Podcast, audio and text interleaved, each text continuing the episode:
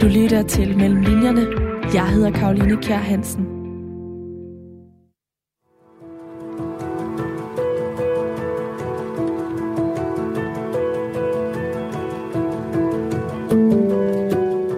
I en vidtvoksende skov bor søster og bror.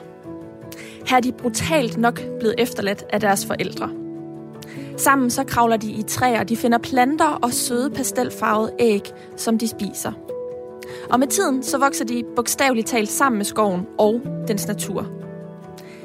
En dag siver der nemlig grønt fostervand fra søsters underliv ud og ned i mulden, og en lille pikket krop triller hen af skovbunden. En lille planteskabning, som vokser op som Esther. Og Esther forelsker en botaniker sig i, og i solens lys så parer de sig og skaber mennesker med grønkorn i huden. Og grønkorn er det her sted, hvor fotosyntesen i planterne foregår.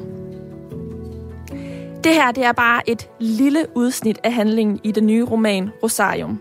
For det er en slægtsroman, der strækker sig gennem 1900-tallet og ind i fremtiden, og altså over mere end 100 år. Og hvis du synes, at det her det lyder som noget, der er skabt på baggrund af en vanvittig fantasi, så kan jeg godt forstå dig.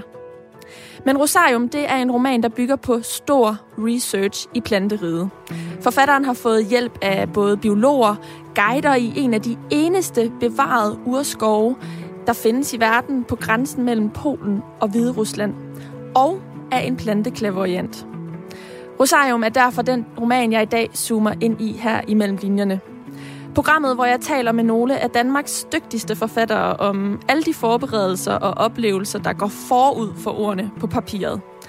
Altså alt det researcharbejde, der ligger mellem linjerne i bøgerne. Og i dag så taler jeg med forfatteren bag Rosarium, og det er dig, Charlotte Weitze. Stort velkommen her tak. på Radio 4 i studiet. Tak skal du have. Rosarium er sådan en type bog, hvor forsiden den afslører, hvad den egentlig handler om, den her bog. Så jeg tænkte på, vil du ikke begynde med at beskrive, hvordan bogen egentlig ser ud? Jo, det vil jeg rigtig gerne. Det er den meget dygtige Alette Bertelsen, der har lavet coveret. Og på forsiden er der en rose, som ligesom breder sig ud, som nærmest sådan et tonne rosekrat over hele bogen. Det er en rød rose.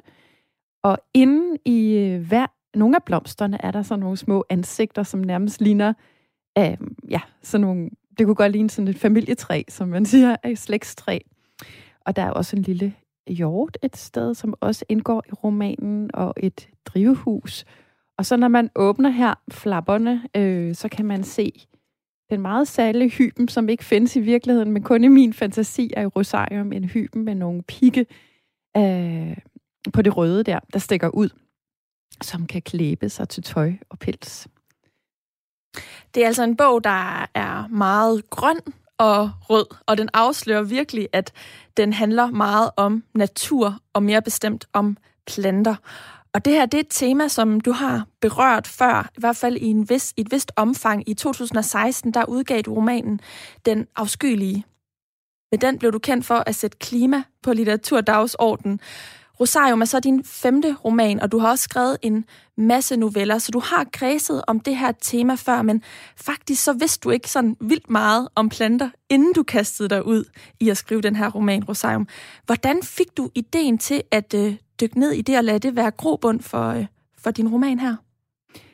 Ja, da jeg udgav øh, den afskyelige 2016, der, øh, der var jeg i forbindelse med den på en konference for kunst og klima i London øh, for at fortælle om den, og også møde en masse andre kunstnere og forfattere, der beskæftigede sig lige netop med det emne, fordi på det tidspunkt var der ikke så mange, der gjorde det i Danmark, så der var en konference, hvor vi snakkede om vores værker, og hvad vi vil med den, og det her mærkelige med at, at skrive noget, der sådan ligesom på en eller anden måde også har en agenda.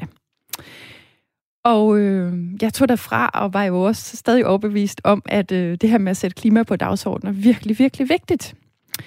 Og øh, hvad kunne det næste så blive? Jeg anede det ikke. Øhm, og sad i tog på vej til lufthavnen og øh, tænkte, hvad... Og så ved jeg ikke så, hvor, hvor tanken kom fra. Men jeg tror, det var fordi, øh, jeg har skrevet ret mange noveller og romaner, hvor der indgår nogen, der på en eller anden måde har relationer med dyr, faktisk. Og så tænker jeg, hvad med, øh, hvad med at skrive om en plante i stedet for? Og kunne jeg leve mig ind i det? Og så pludselig, så sad jeg der og tænkte over det med planter, og tænkte, hvor vigtige de egentlig er for os mennesker, uden at vi sådan er særlig bevidste om det. Fordi de er jo både, altså de er jo ilten, øh, og, og det er jo også i forhold til klima, CO2-balancerne, øh, øh, øh kan sige, det er den, der giver den ilt, vi skal indånde. Øh, og, og de er vigtige også for, for klimaen, klimaet, kan man sige.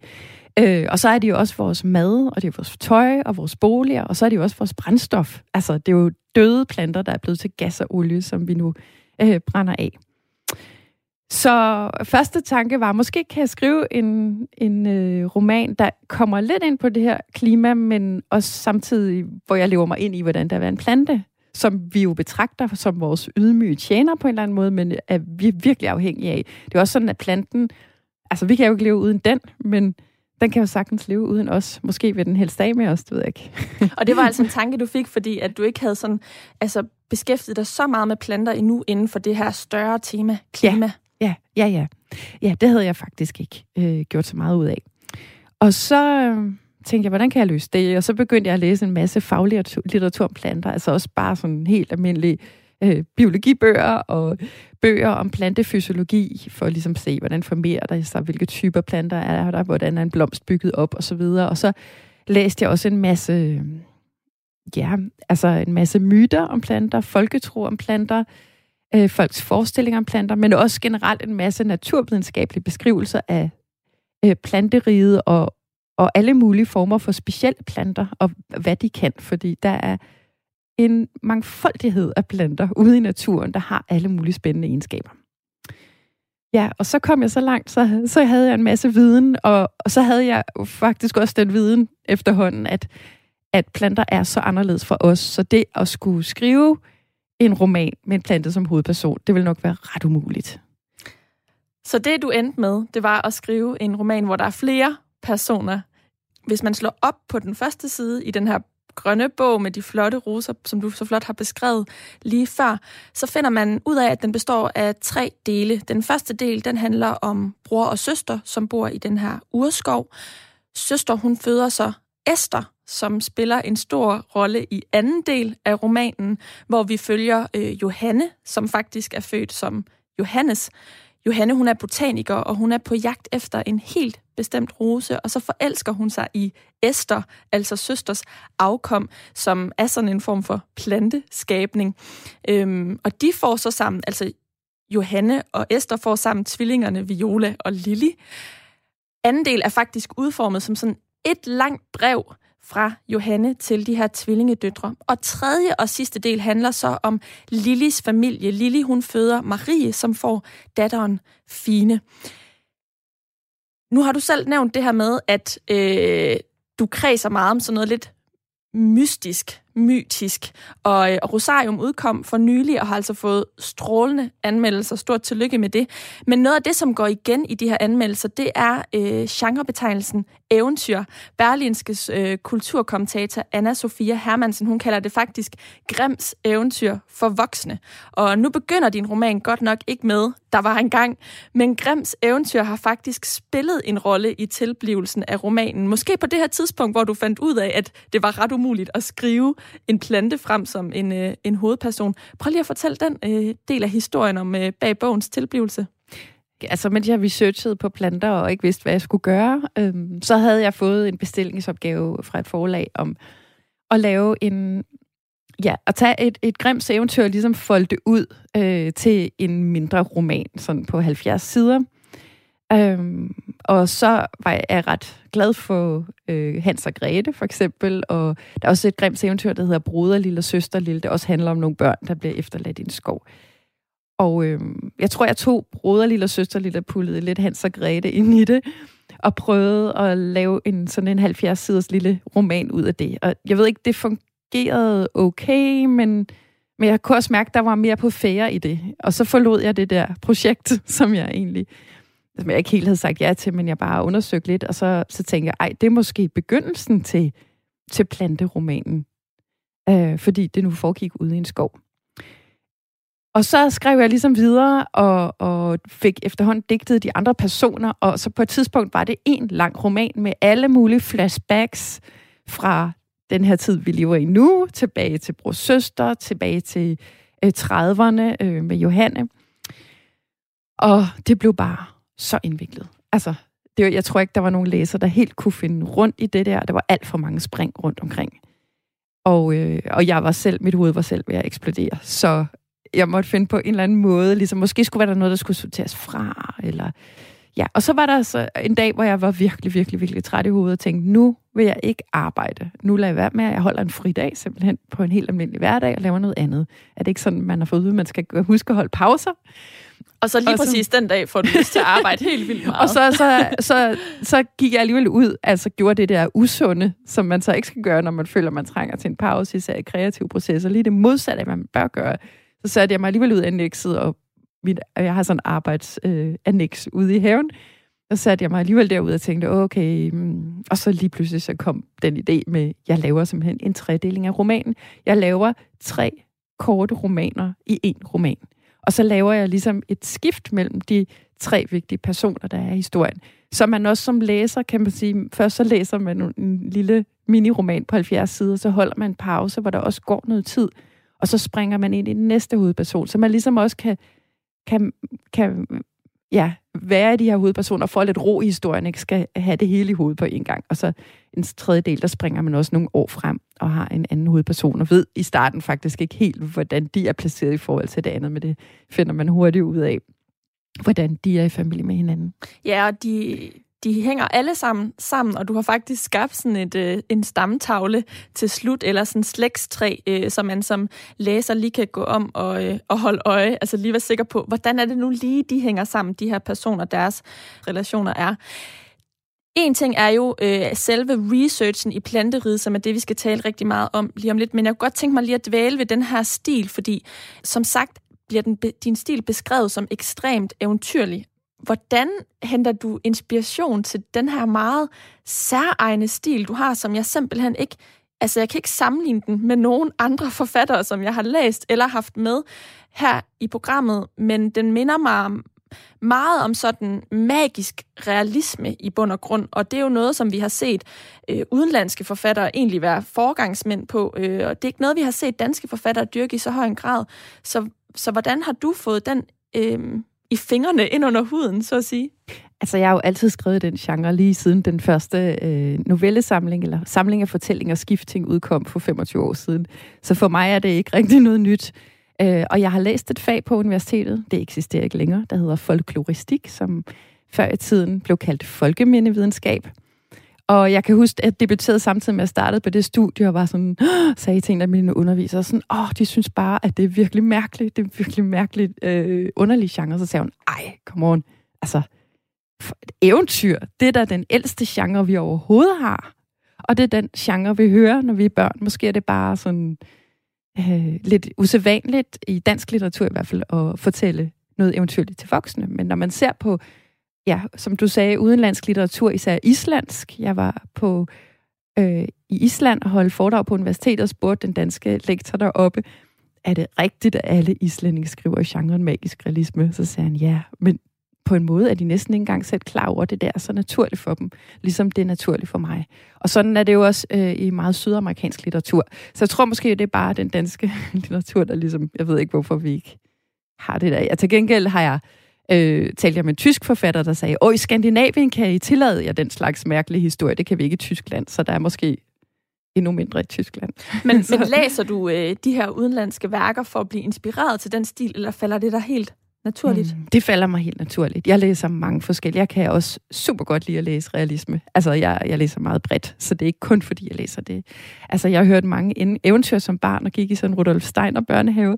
Så måske er det noget, der er, altså det der eventyrlige univers, der var i den børnehave, måske noget, jeg har taget med mig, jeg ved det ikke. Altså, min bror er blevet elektroniktekniker, øh, så jeg ved ikke, om man kan sådan, øh, sige, at alle Steiner børn skriver, skriver eventyrlige historier. Det kan man nok ikke lave statistik på, men måske har det præget mig på en eller anden måde.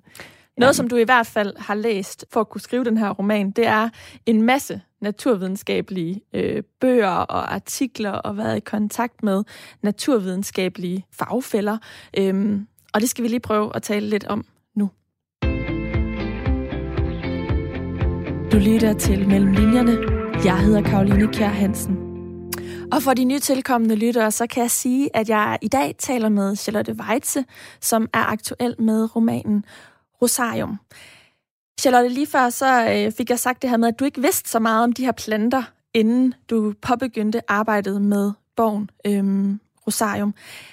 Hvad var det allerførste, du gjorde for at blive klogere på planteriget? Ja, jeg gik på biblioteket, og så startede jeg ligesom fra en ende af med at læse sådan biologibøger for gymnasiet. Jeg har selv haft biologi på højt niveau i gymnasiet, men jeg havde nok glemt noget. Så, så sådan helt, hvordan er en plante bygget op?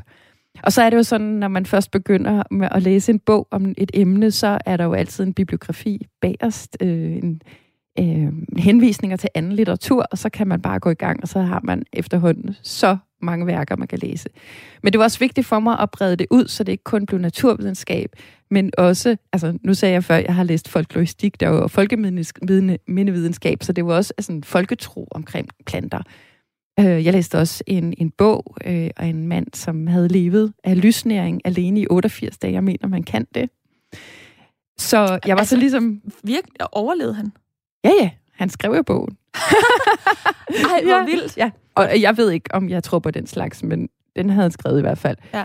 Så, så der er jo også, altså, menneskets forhold til planter er også utrolig mangfoldigt, fra det mega naturvidenskabelige, faglige nørdet til sådan helt spirituel relation, man kan have, eller forestilling om, man selv kan blive en plante. Ja.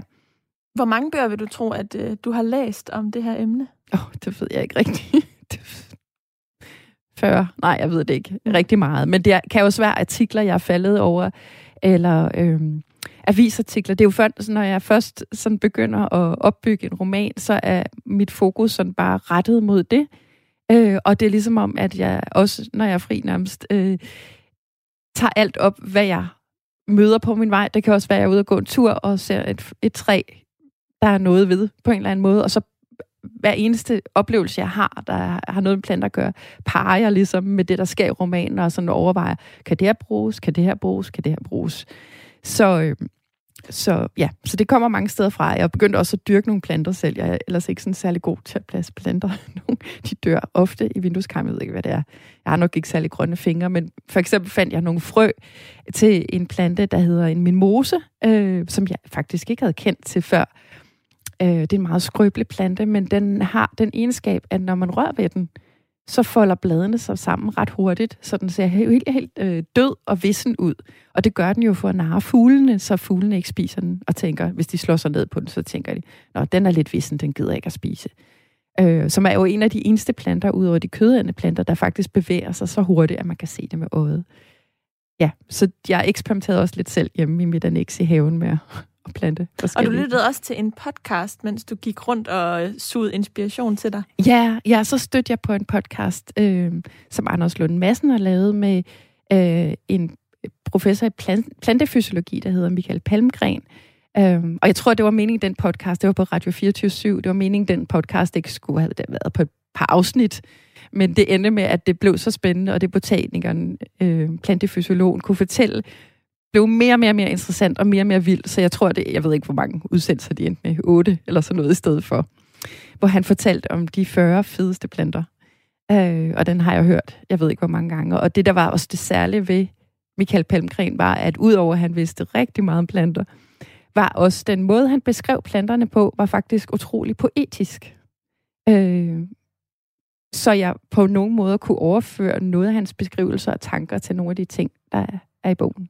Og ham endte du også med at tage kontakt til, det skal vi tale om lidt senere. Nu nævnte du øhm, planten, mimosen, der har den her særlige egenskab til at folde sig sammen og narre fuglene, så det ligner en død plante. Men der er jo også rosen, som spiller en særlig rolle i romanen. Den hedder jo som sagt rosarium, øhm, som betyder en stor rosenhave. Faktisk har det ord to betydninger. Det kan enten betyde en stor rosenhave, øh, og det kan betyde en rosenkrans, som er den katolikker, de kan benytte, når de beder.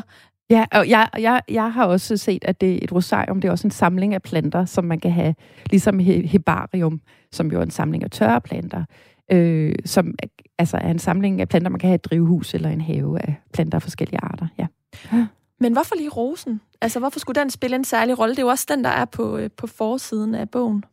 Ja, altså i virkeligheden så havde jeg længe ønsket, at det var en anden plante, fordi rosen er så utrolig brugt. Øh, så det var også et farligt område at begive sig ind på. Det kunne let blive en kliché. Øh, ja, og, og der er så mange symboler og forestillinger om den. Så faktisk længe så ønskede jeg mig, at jeg kunne finde en anden plante, der var lige så god.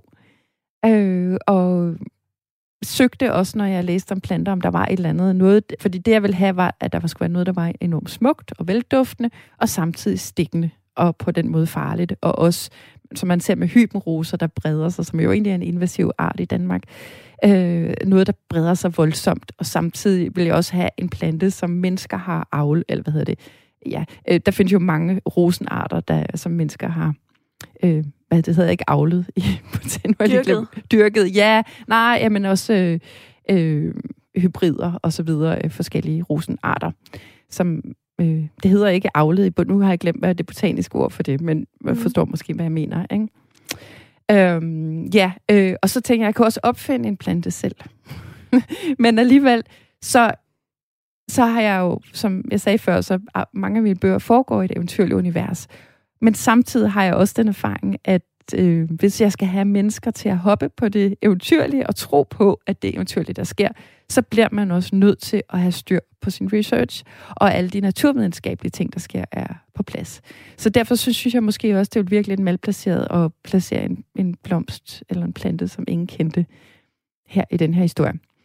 Og så måtte jeg jo bare overgive mig på et tidspunkt og tænkte, der er en grund til, at mennesker har brugt rosen som symbol og for, i fortællinger i, i altid.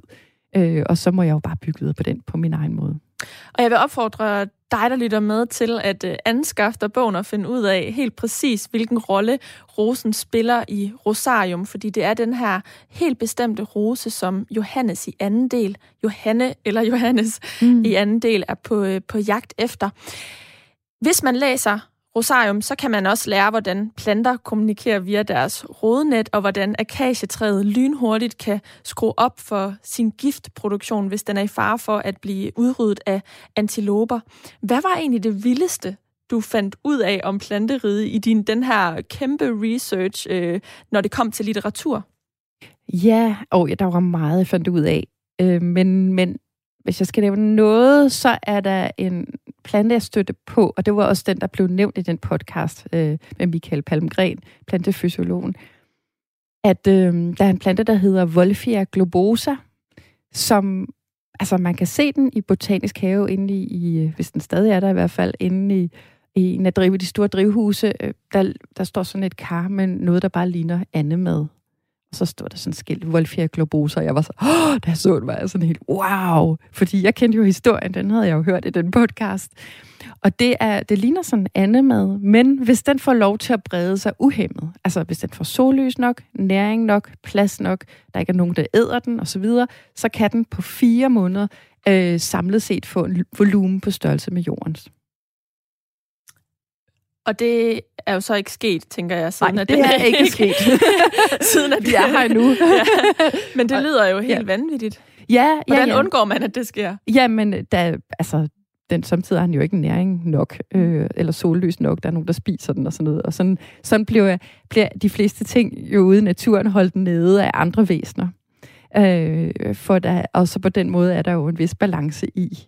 Og det kan man måske overføre lidt til det med rosen, der breder sig i løbet af romanen, og til sidst nærmest er over hele jorden.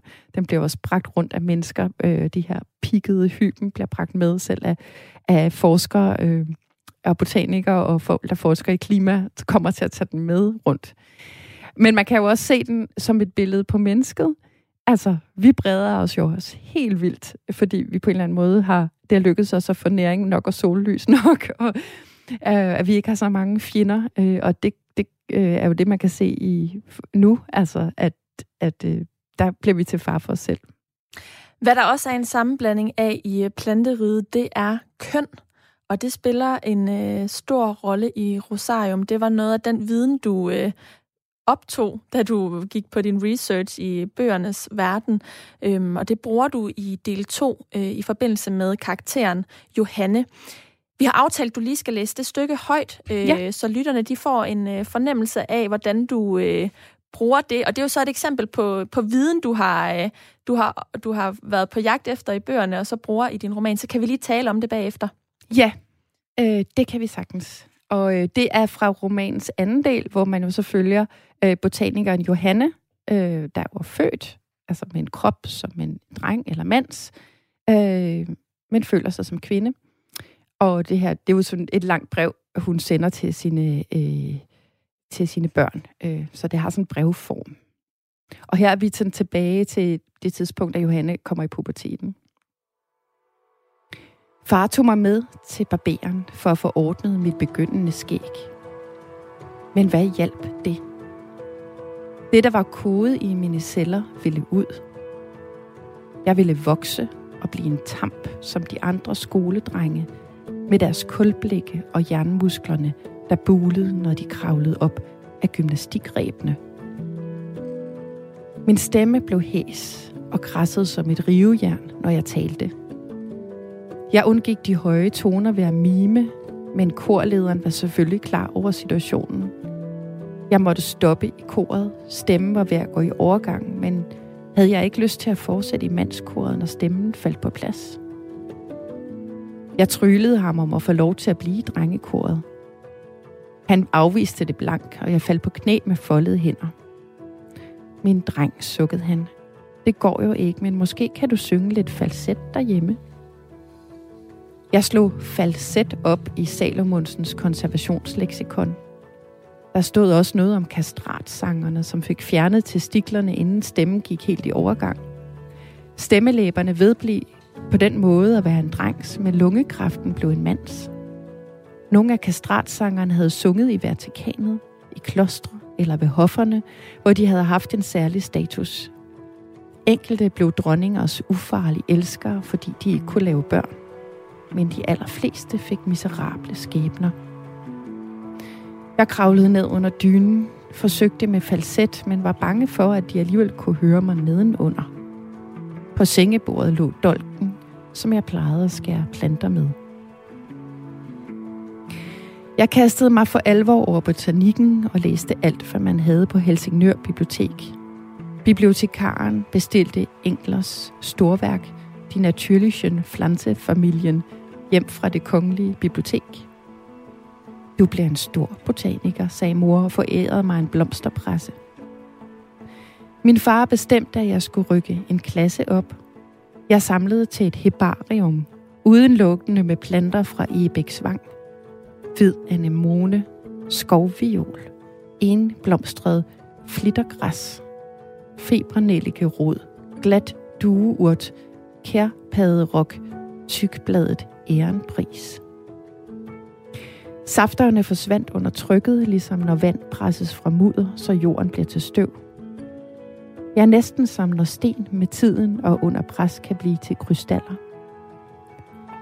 Når jeg holdt de tørre planter op mod lyset, kunne jeg se igennem dem, som var de insektvinger. Men hvor gik grænsen for skovens flora? Kunne påskeliljen tælles med, hvis løjet var kommet fra en trillebør med havejord, som et menneske havde hældt ud? Jeg studerede ordnerne. Linné havde organiseret plantefamilierne på baggrund af deres formeringsform og deres kønsorganer. Dem, han ikke kunne kategorisere, kaldte han for kryptogamia eller hemmelige bryllup. Sporeplanterne, deriblandt bregne, ulvefod og paderokke, er iblandt dem. De har ingen blomster eller frø. Var det denne trang til orden, som gjorde, at han aldrig kom til at tro på, at de kødædende planter eksisterede? Disse planter, som befinder sig på mørke og næringsfattige steder, og derfor har måtte finde en anden måde at supplere kosten på. For Linné var det måske en form for uordenlighed. Det, at planter kan være så kloge, at de kan narre dyr. Og hvad med mig, tænkte jeg? Ville Linné være blevet rasende over sådan en som mig. Sådan en som Johanne, eller Johannes. Det er nemlig sådan, at Johanne bliver født som Johannes, men øh, skifter køn i din roman. Johanne bliver født mere bestemt i, i 1918 og vokser så op i en tid, hvor det her med at være transkønnet, det slet ikke er almindeligt, og noget, som hun derfor er nødt til at skjule, og faktisk så lykkes det hende som ung at komme på en ekspedition som botaniker, noget man finder ud af senere fremme i, i romanen. Øhm, en ekspedition, som går til Sydamerika, og som så gør, at hun øhm, kan være mere sig selv. Og, og det er også øh, der, hvor at øh, Johanne øh, har nogle ligheder med planteriget, fordi at, som det jo meget klart fremgår her, så er køn flydende i planteriget. Hvorfor var det vigtigt for dig at skrive den her øh, transkønnede karakter frem? Det var vigtigt for mig at skrive øh, karakteren frem, fordi at den her roman handler jo om forskellige natursyn. Og her er der et eksempel på et menneske, som føler sig accepteret i naturen som det eneste sted, og ikke blandt mennesker, men i naturen. Fordi at hun gennem sin research øh, med at læse om planter og dyr, jeg hvad hedder naturriget, jeg hvad hedder det, planteriget, finder ud af, at det er så mangfoldigt. Så den spejling, kan man sige, som mennesket har lavet af naturen, og altså, der er jo tit sådan for eksempel også, når man ser dyrefilm og naturfilm, så er det tit, for eksempel hvis man ser et svanepar, der svømmer hen over en sø, hvor det er jo en han og en hund, som lever i en slags familie øh, hele sit liv, så er der altid sådan meget romantisk musik, men, men øh, i baggrunden, som om det ligesom er det rigtige, den rigtige måde at leve på, og det er ligesom, altså, at man finder en spejling i naturen, som man sætter hen på mennesker. Men i virkeligheden, da jeg læste om det, så er der en stor mangfoldighed i naturen. Så på den måde, altså man kan sige det her med transkønnethed, som man jo taler meget, og alle mulige former for at være køn for øjeblikket, øh, som vi jo som samfund og, og alle sammen skal til at lære at være mere accepterende overfor. Det ligger i tiden nu, og det er på vej, heldigvis. Det, det afspejler sig i naturen. Men man kan også sige, at, at Johanna på en eller anden måde opgiver menneskene. Øh, og lever jo så som botaniker, har et arbejde i, i botanisk have, og føler sig kun rigtig i relation til planter indtil videre. Jeg tror, hun håber på en dag, at det bliver anderledes, og verden bliver mere rummelig. Er det også det, du tror på? Ja, ja, det tror jeg på. Jeg tror, at, at vi har lavet nogle forkerte spejlinger af naturen ganske ofte, som har passet ind i det, vi gerne vil have, den skulle være. Vi kunne godt have valgt nogle andre spejlinger. Klima og køn er jo virkelig øh, tidstypiske temaer, og øh, du er ikke selv transkønnet, Nej. kan jeg øh, afsløre for lytterne. Nej. Men hvilke overvejelser gjorde du der så i arbejdet med den her karakter? Fordi jeg ved, at øh, du også har... Øh, har arbejdet med det selv, altså i forhold til at forstå det her med flydende køn og den måde, øh, det bliver udtrykt på i vores verden i dag, og den måde, det også fylder i debatter og medier rigtig meget lige for tiden? Jamen, øh, altså, der, der er jo sådan nogle debatter, der tyder på, at hvis man er forfatter, så skal man holde sig langt væk og beskrive det emne, øh, hvis man ikke selv er det. Og øh, jeg vil nok sige, at det vil være meget, meget svært at forfatter, hvis man ikke måtte leve sig ind i noget, som man ikke nødvendigvis selv er. Og så har jeg virkelig gjort mig meget umage, at det her, det bliver Johannes historie. Det er ikke en historie om alle transkønnet. Det er Johannes private og personlige historier. Øh, og jeg tror godt, man kan lave en nedslag i en enkelt person og tale ud fra det, med, med det forbehold, at andre kan jo have det på andre måder.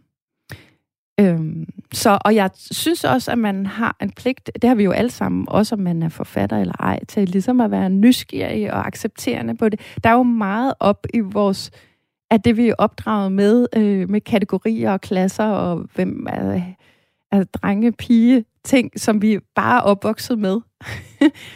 øh, altså, som ligger i vores kultur, som vi på en eller anden måde skal ændre på.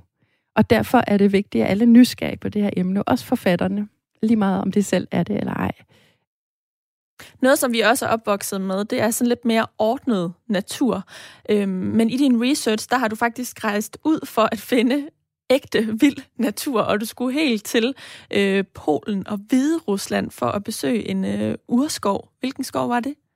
Ja, øh, der findes ganske få. Altså en urskov, det er jo ligesom en, der har været uberørt skov øh, i mange, mange, mange, mange år. Helst tilbage fra istiden. Øh, og der, der findes kun virkelig små stykker skov i Danmark, og slet ikke skove, men sådan kafarvillige. Der er altid skilte over det hele, som der står skilt om planterne. Og, øh, så det er sådan mere museumsagtigt nærmest. Men det, jeg gerne ville, det var at se en rigtig, rigtig stor skov, man faktisk også kan fare vild i, øh, som, har, som har stået øh, helt tilbage fra den gang og er uberørt. Og så ved jeg, jeg kendte faktisk ikke til den polsk-hvide russiske urskov Bialovesa, da jeg startede med at skrive, men, men snakkede med en god ven om, om jeg gerne ville skrive om planter, og så sagde han, ej, har du hørt om den polsk russiske, hvidrussiske urskov Bialovesa, der skal du da rejse hen. Jeg kendte ingen, der havde været der. Jeg kendte ingen, der havde talt om den. Jeg prøvede at finde litteratur om skoven på dansk, og det var, der var stort set ingenting og måtte låne værker hjem på tysk og engelsk og øh, øh, fra det kongelige bibliotek, øh, som jeg så læste, inden jeg tog ned. Og hvis man skal ind i den, der er der jo, altså, der er jo det problem, at, at hvis mennesker går ind i uberørt natur, så tager de ting og sager med ind. Man tager noget med under skosålerne. Man kan have øh, altså, mikros- mikroskopiske organismer siddende på fingrene, hvis man rører ved noget. Øh, så egentlig skal vi jo helst holde sig ude, også ude af den uberørte natur. Så der er øh, zoner i skoven, hvor man ikke må komme ind. Og jeg ved ikke engang, om der er botanikere, der må komme derind. Men der er så et sted, hvor man kan komme ret langt ind, men der skal man have en guide med, som ligesom holder styr på, om man opfører sig ordentligt. Og som også formidler den viden, der er om skoven. Så man kan sige, at jeg, jeg oplevede aldrig at sidde helt derinde alene en nat. Jeg kom derud klokken 4 om morgenen, hvor det stadig var mørkt, og en ulv hylede i det fjerne, og det regnede helt absurd meget. Øh, og det var lige ved turen faktisk blev aflyst, fordi det er farligt at gå i skoven i sådan et øh, tordenvejr, regn og tordenvejr. Der er træer, der kan vælte. Men jeg kan slet øh, ikke så, forestille mig, hvordan den her skov ser ud. Hvordan ser den ud? Ja, altså først så kommer man til en kæmpestor traphort, øh, der faktisk har været brugt i Jurassic Park. Ja? Ja.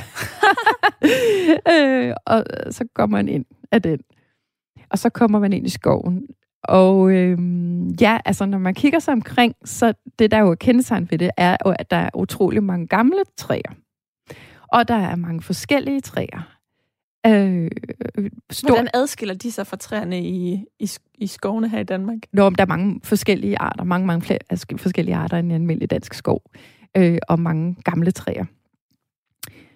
Og øh, ja, og så var der jo en masse, jeg vidste, ikke vidste, fordi jeg vidste ikke så meget om planter på det tidspunkt. Så det var også mere, at øh, guiden ligesom kunne pege interessante planter ud og fortælle om skoven. Øhm, og vi gik i, øh, i seks timer i regnvejr. og, øh, og han fortalte også, hvordan det er at leve inde i skoven, fordi han sagde, man, man, der er jo, jeg spurgte også til spiselige planter, og han sagde, der er jo nogen, men, men det er faktisk ret svært at overleve i en skov alene med at spise planter. Um, så, så det var også min romantiske måske forestilling om, at hvis der er noget en dag, så kan man altid flytte ud i skoven og overleve derude. Det er faktisk rimelig svært. Du fik jo så et lille indblik i, hvordan den her urskov ser ud, og det har du brugt i romanen. I første del, den, den skov, som øh, bror og søster de bor i, øhm, er skrevet ud fra de øh, syn, du gjorde dig øh, dengang. Skal vi ikke lige høre, hvordan det lyder? Det kan du tro. Og det er jo et afsnit fra den første del af bror og søster, hvor, hvor det endelig er blevet forud i skoven. De har jo sultet længe. Om morgenen blusser skoven gallegul. Birken og hæen er vågnet og dufter af regn. Oppe i elmen, hvor de rejste hinden til værs, snærer en flueflok om kødet. Nede af anemonerne foldet ud. Det er så let at trække vejret. Himlen på jorden, hvide solpletter overalt. For, for, for, siger søster og hopper ud til bror, der ser op fra bålet med sit såede ansigt. Han løfter søster op og snor hende rundt ind til luften, der var hævet ind med grinet og trykket ud igen. Hun ryster på hovedet af ribbens siden, der steger på bålet, plukker i stedet grønt og prøver også at få nogle planter i ham. Sammen kravler de i træer og spiser søde pastelfarvede æg. Solstrålerne får deres hud til at stramme, fregnerne springer ud. Bror har fået muskler, hun er blevet lidt mere rund. Hår spiger og vokser som krøller fra hemmelige steder. Hen ad aften bliver solsortens sang melodisk. I vinter var der bange, bare lange, syrede pift. Efter flugten sang mor og far viskende ved sengetid, men de holdt op, for menneskesange lød så sært i skoven. Bror vender en bøf, søster siger, hun er mæt. Hvem som sult, den, som sulter mest, mærker sulten mindst, frisser han. Der lyder et dybt hu langt borte fra, når blæsten kommer præcis fra sydøst, strømmende fra sommersiden af jorden, driver den gennem en anden gammel e. Den står ved floden og har hul hele vejen igennem. Det forklarede far. Træer kan lave musik, grene og kviste af stemmelæberne, luften er blæsten. Poppelblade rasler, ahorntræet flabrer, elmens blade sidrer. Træernes skelet og bladenes form afgør lyden. Også når regnen falder, bliver tonerne forskellige alt efter bladenes form og tykkelse. Vinterlydene er anderledes fra sommerlydene. Er man nøgen? Er man påklædt? Det, som træet lokker med af frugt eller blomster, bestemmer hvilke fuglearter, der sætter sig i det og synger. Skoven er et kor. Shh, noget lister gennem skovbunden. Bror kvæler bålet, de gemmer sig hurtigt i egehullet. Er det jægeren med de blå øjne, ham fra landsbyen? Sigter han på bror og søster, flygtningene og krybskytterne fra bag et træ? Kan det være en ulv, som har lugtet deres kød? Eller er det mor og far, som bare var faret vild i skoven? Måske har de ligget i hi et sted og kommer nu lundende tilbage som store vamsede bjørne, der har fået færden af deres børn. Men der bliver stille igen. Bror kravler ud og puster til gløderne. Og det er ikke mor og far, som kommer tilbage. Noget af det, som fylder i passagen her, er netop sult, og hvordan man kan overleve øh, i en skov, i en urskov. Det er nok lidt anderledes, hvis man skal overleve i en øh, ny skov, og du har også besøgt en ny skov i udlandet i din research. Hvilken skov var det? Jamen, at jeg tænkte jo, at jeg ville se en meget gammel skov øh, på den her tur, jeg så, tog på den. Øh, det, var en, det var en sommer for fire år siden. Øhm, og så tænkte jeg, at det kunne også være sjovt at se en helt ny skov. Og øh, så var der igen en ven, der sagde til mig, altså det er jo det, er det, når man først begynder at snakke højt om sine projekter til venner og bekendte, så får man jo tit nogle gode idéer. Og han sagde så, ej, så skal du tage til Tjernobyl. Fordi at øh, der er jo på 35 år, er der vokset en vild skov, der er uberørt af menneskehånd, sådan set. Øh, og jeg havde jo også set nogle af de der meget ikoniske billeder med træer og planter, der er vokset ind i huse og har altså smadret beton og vokset hen over veje. Øh, så, det, så det er næsten svært at forestille sig, at der nogensinde har været en by. Og så efter mit besøg i Bia Luisa, der kan jeg huske guiden, der han hørte, øh, guiden i Bia Luisa hørte, at jeg skulle derhen, så sagde han, ja, men det kan man jo sige er et moderne form for naturreservat. Fordi at det er jo ikke beskyttet, det er jo ikke beskyttet af en konge eller en hersker, der ligesom, eller øh, af nogen form, eller af, af staten eller noget. Det er simpelthen beskyttet øh, mod mennesker af radioaktivitet. Så det vil være et naturreservat de næste mange, mange, mange tusind år. Og det er vildt svært for mig at forestille mig, at det er noget, hvor at der er radioaktivitet er et naturreservat, fordi det er bare to ord, der virkelig clasher inde i mit hoved. Ja, altså man kan sige, at det er i hvert fald fri for mennesker nu. Og øh, altså, øh, naturen har det til synlædende øh, meget godt der. Øh, der kunne selvfølgelig have det bedre uden radioaktiviteten, men der er jo, der er jo sjældne også pattedyr, der er kommet tilbage, fordi de har fået fred og ro, og der er ikke nogen, der render rundt derinde og skyder dem. Der er ingen, der har lyst til at spise deres kød i hvert fald. Og så kan man også sige, at, at man får jo kræft af, af radioaktivitet, men mange dyr, også nogle planter, lever jo ikke så længe, så de på den måde øh, når at opleve det. Det er jo noget, der kræfter noget, man får gennem en årrække.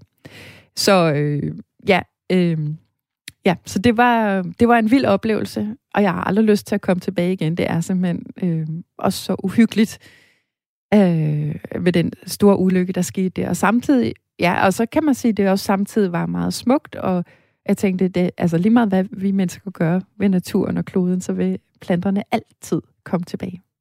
Og i faktisk i relativt i løbet af kort tid. Ja.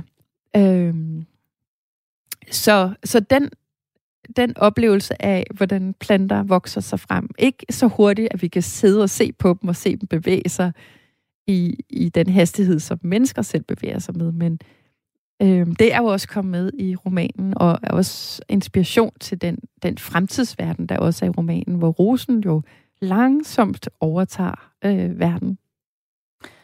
Og de her to skove, dem rejste du til, fordi du netop talte med øh, nogle venner og bekendte, og du begyndte at tale om dit projekt. En person, som du så også har talt med det om, det er øh, din nabo. Til slut gjorde du i hvert fald, som er øh, plante klaverjant. Ja, det er min, det er min tidligere nabo. Ja. er flyttet nu, jeg lige så. Hun var nabo dengang. Ja. Hvad søren er en plante klaverjant? Jamen, jeg kan huske, at jeg, jeg sad og arbejdede i min annex ude i haven, og så kom min mand og sagde, åh, vores nye nabo er flyttet ind. Og så sagde han, ved du, hvad hun laver? så sagde nej, hun er pl- blandt, altså hun er klaviant, men hun er også plante klaverant. Hun hedder Birgitte Christensen. Og så var jeg sådan, tænkte jeg, det er meant to be. Altså, hvad kunne man drømme om, når man sidder og skriver om planter? Så altså, jeg vil sige, altså det er jo ikke hende, der har inspireret til det hele, men, men den her roman repræsenterer jo mange forskellige slags natursyn. Øh, Hvilke? Skal vi lige prøve at ja, det, det kan vi. Altså, vi kan jo sige, at vi har bror og søster i starten, der prøver at overleve i naturen, hvilket ikke er spor romantisk. Der er Sarsønnen, som drømmer om at komme ud og leve i naturen, fordi han altså, vil gerne slippe væk fra det at være Sarsøn, og tænker, at det må være sådan lidt eremit og romantisk på en eller anden måde at leve ud i den her natur. Og, og Sarsøn er også en del af første del, ja, det er det. og søster ja, kapitlet. Ja, og så er der den, en transkønnet botaniker, som føler, som dels er meget naturvidenskabelig, øh, går meget naturvidenskabeligt til værks, men samtidig også føler, at hun er det eneste sted, hun bliver accepteret af naturen. Og så kommer man til tredje del af romanen, hvor øh, man har øh, parret Marie og Jan, hvor Marie er gymnasielærer i biologi, og han forsker i klima og rejser rundt i hele verden. Og de har den her knugende fornemmelse eller natursyn, som mange af os jo også har, at den her dårlige, dårlige samvittighed, hvor vi kan se, at vi er altså på vej mod noget katastrofeagtigt, og det er os, der er skyld i den. Og måske skal vi lige for god og, ordens skyld ja. øh, præcisere, at Marie er datter af Lili, som er datter af Esther og Johanne, ja. som så igen er øh, afkommet af brorsøster. Så ja, ja. de hænger altså sammen. De er alle sammen, sammen i familie med hinanden, ja. ja. At man kan sige, at Johanne, botanikeren, er jo øh, mormor til Marie, der er hoved, eller hovedperson i tredje del. Og så, øh, ja, så vil jeg snakke med min planteklaverante tidligere nabo. Så hun har jo det natursyn, hvor hun mener, at naturen gerne vil os. Altså, at den faktisk rækker ud efter os og gerne vil samarbejde. Er det det, vi skal? Vi skal samarbejde med den. Den, den øh, hader os ikke. øh, og vil sådan set intet ondt, men, men vil gerne indgå i et samarbejde. Vi skal bare gå i gang. Øh, og det... Ja, jeg ved jo ikke... Øh, altså personligt, så synes jeg faktisk selv, jeg rummer alle de her former for natursyn ind i mig. Nogle gange har jeg det på den ene måde, nogle gange har jeg på en anden måde eller den tredje måde. Og sådan, sådan er det nok de fleste mennesker, der har det, at det råder lidt rundt op i hovedet. så, øh, men der var alligevel en lettelse, lettelse af det, at, at, øh, at det her ord samarbejde, øh, det satte sig også i mig. Og øh, ja, altså så i den sidste del af romanen, der har vi jo Fine, som jo så er datter af hovedpersonen Marie. Øh, hun er en teenager på 13 år. Og hun samarbejder i hvert fald med naturen, det kan, kan man, sige. sige. Ja, altså det, vi, til synlædende så har hun noget, også noget genetisk, at hun har en form for grundkorn i huden, ligesom Esther, plantevæsenet, øh, som jo så er hendes mormor, må det være, også havde. Så det er ligesom sprunget et led over der. Øh, og der vil jeg sige, altså, øh, det kan ikke lade sig gøre i virkeligheden, at mennesker på den måde har grøn kort og kan leve af sollys alene, og det gør Esther faktisk heller ikke. Øh, og Fine gør til dels, men jeg forestiller mig, at der er sket nogle genetiske forandringer, så det kan lade sig gøre. Men ellers, hvis man skulle se helt naturvidenskabeligt på det, det var plantefysiologen også, der hjalp mig inde på, så skal man for at bare det at kunne sidde helt stille og ingenting gøre, og, øh, så skal man have et kæmpestort skjold på hovedet med grønkorn, der skal være på sådan en stilas for at, for at der er grønkorn nok til, man bare sådan kan sidde og trække vejret. Så det er, det jo, altså ender man med at blive tre til sidst, ikke? Og grønkorn er vigtige i forhold til næring, fordi det er der, hvor planter danner fotosyntese, ja, det er fotosyntese. har jeg i hvert fald ja. ja, det er rigtigt. Ja, ja, ja, ja, så det, det, ja. Nu sagde du tidligere, Charlotte Weitze, at du ikke øhm, dyrker så mange planter selv, men nu følger jeg dig på øh, Instagram, og jeg ved, at der står en øh, plante ved dit skrivebord øh, derhjemme i Vallekilde på Sjælland, hvor du, hvor du bor, hvor I laver, indfører alle de her tiltag og også skriver. Så synes, vi skal lige nå at vende din øh, skriveproces. Du lytter til Mellem Linjerne. Jeg hedder Karoline Kjær Hansen. Og hvordan vil du egentlig beskrive den, din skriveproces i forbindelse med Rosarium? Jamen, jeg synes, det var en meget god skriveproces. Ja, den, den var fin nok. Altså, der er selvfølgelig kriser undervejs. Det er der altid. Øh, kriser er en del af at skrive, og man tror altid, hver gang, når man kommer til en krise, at, at det aldrig, aldrig nogensinde vil lykkes. Og så til sidst, når romanen er færdig, og den sidste korrektur er læst, så ser man altid, det gør jeg i hvert fald, altid tilbage på processen som enormt let og lige til. Det var bare kommet af sig selv. Hvordan føles det, når du er i en øh, krise som forfatter? Øhm, ja, det er hårdt. Ja, det er, da en, det er da en bekymring på mange ledere om, om økonomien kan klare det, om, om man kan finde på noget, om man gentager sig selv for meget, eller jamen, det lykkes alt det, man gerne vil. Og så har det så nogle sine store frustrationer, og så har det lige pludselig, så kan der ske ligesom, at, at alt det, man har spekuleret over, man næsten ikke kunne rumme i hovedet lige pludselig et, et øjeblik, altså som, som en mirakel næsten, noget, der falder ned fra himlen, der er problemer, der løser sig. Og det er tit forbundet med at få styr på sine strukturer. Altså den her tredeling af bogen, som jeg kom på på et tidspunkt, løste virkelig, virkelig meget. Øh, ja, det er tit, altså man kan sige på mange måder formen, den form, man finder. Øh, og skaber historien, eller får den til at falde til ro i hvert fald. Så hvis man sidder derude øh, og har sådan en form for krise nu, så vil en idé være at prøve at arbejde med formen for at håndtere mm. krisen? Ja, noget kunne være at arbejde med formen. Øh, det kunne det være. Øh, og så selvfølgelig undgå at gå i panik. Rosarium 2 fire år at øh, skrive, og da du havde skrevet den, så øh, fik du blandt andet lidt hjælp af ham der, Michael Palmgren, som vi talte om tidligere. Han læste øh, den igennem. Ja. Hvorfor var det, han skulle det? Ja, altså, øh, jeg havde jo selv researchet rigtig meget på botanik og planter og så videre, og havde faktisk også en biologiveninde til at læse, en veninde, der er biolog, til at læse øh, den igennem for de værste fejl, for jeg synes også, det var lidt pinligt at sende for mange fejl til en professor i plantefysiologi. Så hun... En, der kunne opspore fejlene, før den rigtige ja, skulle altså, opspore fejlene. ja. ja, der skulle heller ikke være for meget arbejde til ham. Øh, men, men det var meget vigtigt for mig, at alt, øh, alle de her facts omkring planter og, og så videre, at, at det ligesom var rigtigt, fordi det, det med at hoppe, få folk til at hoppe på det eventyrlige. Det kan de kun, når der er styr på det andet. Øh, og så er der jo også det, at i romans midterdel, og også en del i romans sidste del, er der jo også en, en øh, botaniker, der er hovedperson. Så det ville også være mærkeligt, hvis jeg havde en botaniker, der ikke havde styr på sine facts. Rettede du noget efter, at Michael havde læst den? Mm, ja, altså især i den sidste del, hvor, altså fordi det, han sagde, var jo, at man nu, hvis man skulle leve af grønkorn alene, eller den energi, som fotosyntesen giver, så skulle man jo have kæmpe skjold af hud oven på hovedet, og skulle faktisk også sidde helt stille og nærmest øh, rodfæstes og blive til træ. Og der lavede jeg især nogle scener til sidst om, hvor fine hun vandrer i det her øh, grønne rosenverden, at hun indimellem sætter sig ned og faktisk stikker benene i jorden og sidder i solen rigtig længe og holder nogle meget lange pauser. øh, ja, du kunne jo ikke helt foregå i virkeligheden, men lidt, lidt bedre, end, end hvis jeg ikke havde skrevet det ind. Så det blev især rettet, ja. Men efter den 24. februar er der ikke blevet foretaget øh, andre ændringer, fordi det var den dag, den udkom. Du har fået seks stjerner i Berlinske, fem stjerner i Jyllandsposten, fire stjerner i Kristi Dagblad og et hav af positive omtaler på øh, sociale medier. Hvordan har du det i dag? Det er øh, to uger siden. Det er kun to uger siden. Og der er godt nok sket meget på de to uger. Ja, man må sige, at, at det er det, man kalder en bog til tiden. Da jeg skrev Den afskyelige, som er en klimaroman, så tror jeg på nogen måder ikke, at, at den var meget, meget tidlig ude i forhold til at behandle klima.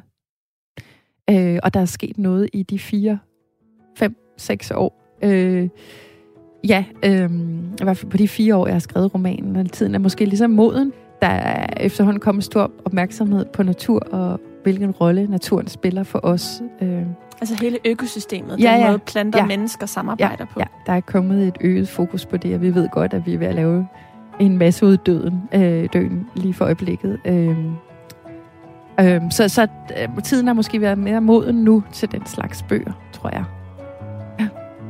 Og øh, Skaber det et pres hos dig i forhold til din øh, næste roman, du skal research til, eller øh, hvordan påvirker det dig? Ah, der er ikke så meget tid lige nu, men det havde jeg jo heller ikke forventet. Øh, der skal ro, være ro til det. Så lige nu, så handler det om Rosarium, kun Rosarium, og sådan er det. Og så skal der nok komme nye idéer. Så øh, jeg, jeg har is i maven, og, og en eller anden dag, så så bliver der tid til at skrive igen. Og det må dine øh, læsere også have indtil da, så kan man jo anskaffe sig Rosarium, din meget smukke og velskrevne roman, som øh, vi har talt om i dag. Og jeg vil sige uh, tusind tak, forfatter Charlotte Weitze, fordi at du vil være med her imellem linjerne på Radio 4. Tak fordi man kom. Og jeg vil også sige tusind tak til dig, der har lyttet med. Du har lyttet til Mellem Linjerne. Det er programmet, hvor jeg taler med nogle af Danmarks dygtigste forfattere om alle de forberedelser og oplevelser, der ligger før deres bøger, de kunne skrives. Alt det research, som de har været ude i, og som ligger mellem linjerne i deres bøger. Mit navn, det er Karoline Kjær Hansen, og jeg håber, vi lyttes ved.